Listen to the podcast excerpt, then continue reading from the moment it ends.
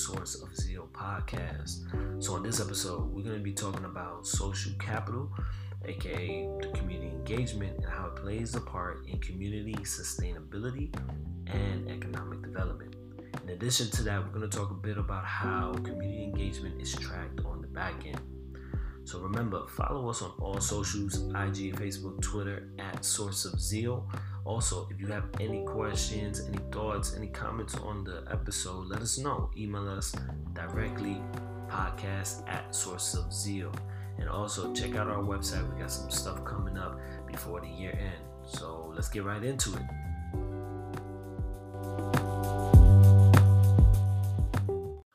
So starting this off, kind of got to give back the definition of what community is.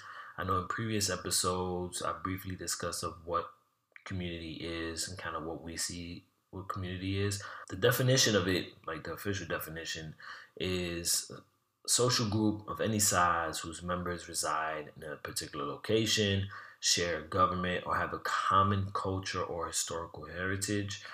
Another one is a social, religious, occupational, or other group sharing common characteristics or interests and perceived or perceiving itself as distinct in some respect from the larger society within which it exists.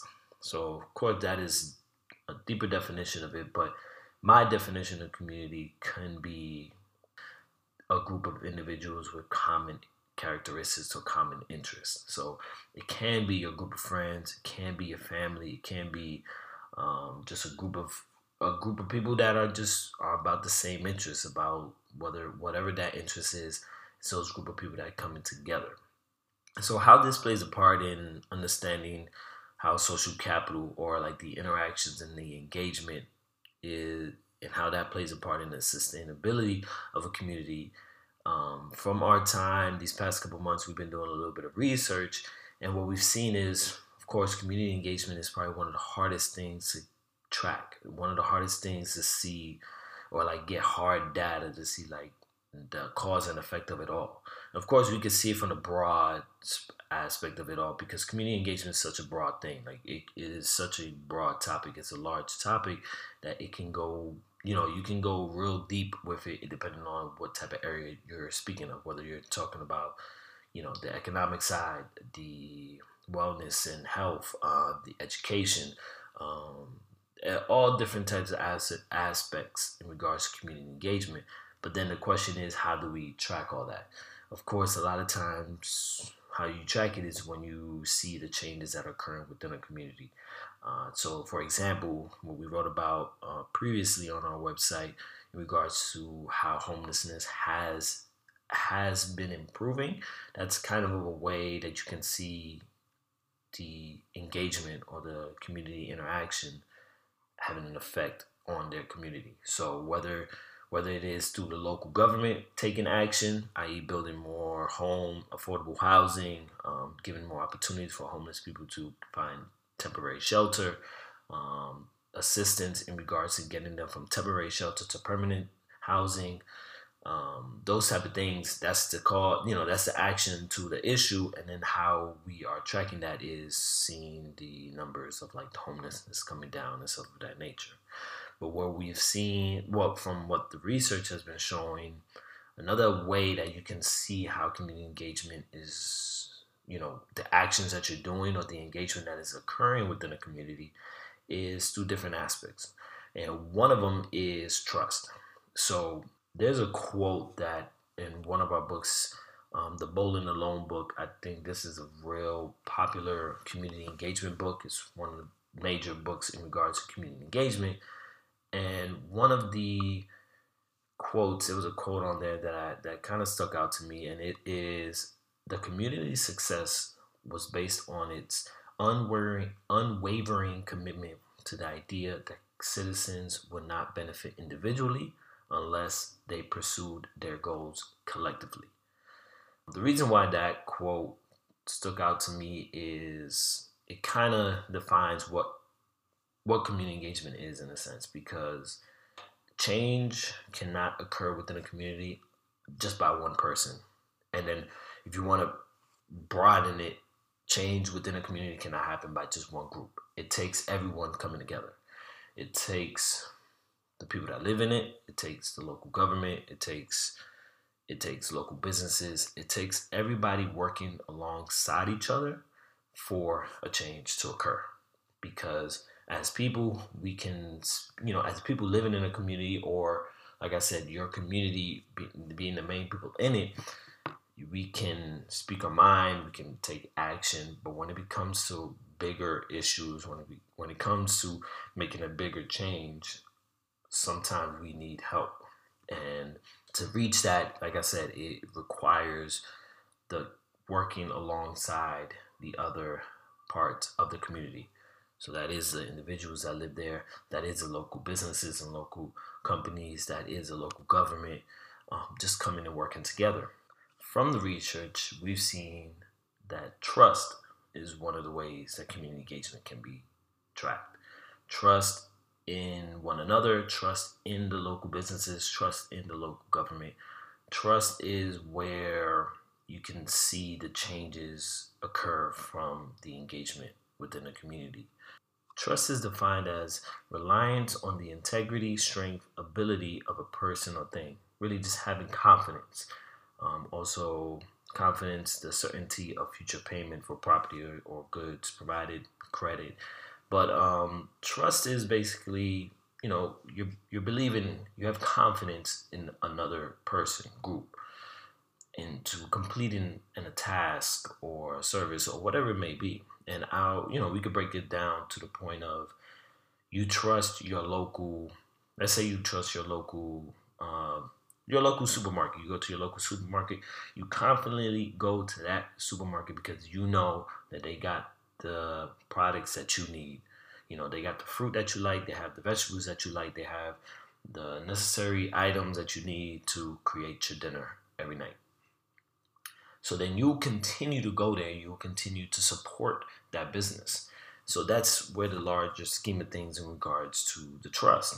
We as a people would have to have trust within our local businesses. We have to have trust within our local community, local governments, into creating the change.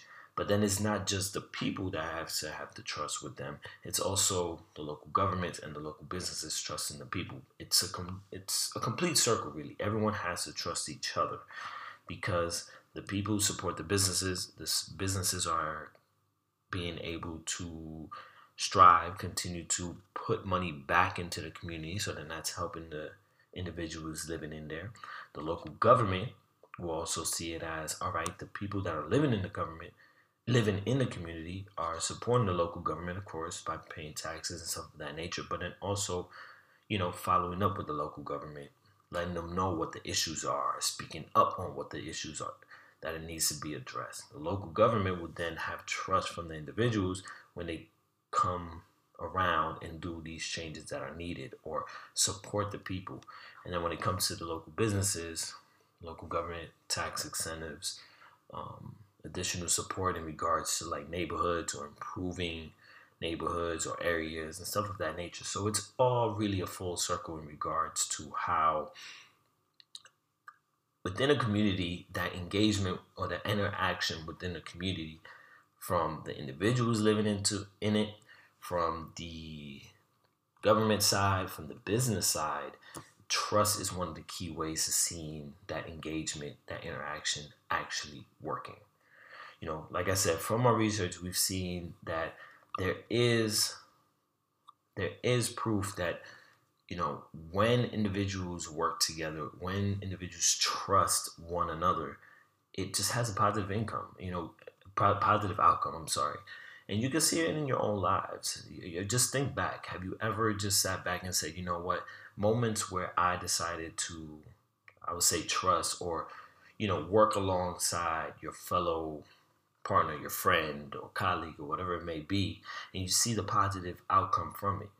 Whether it is working with someone to improve, your opportunities for a job, or whether it's working with someone to start up a business or start up a nonprofit or start something that you just created, i.e. Source of Zeal is something of You know, this began with the trust of our group coming together and creating this.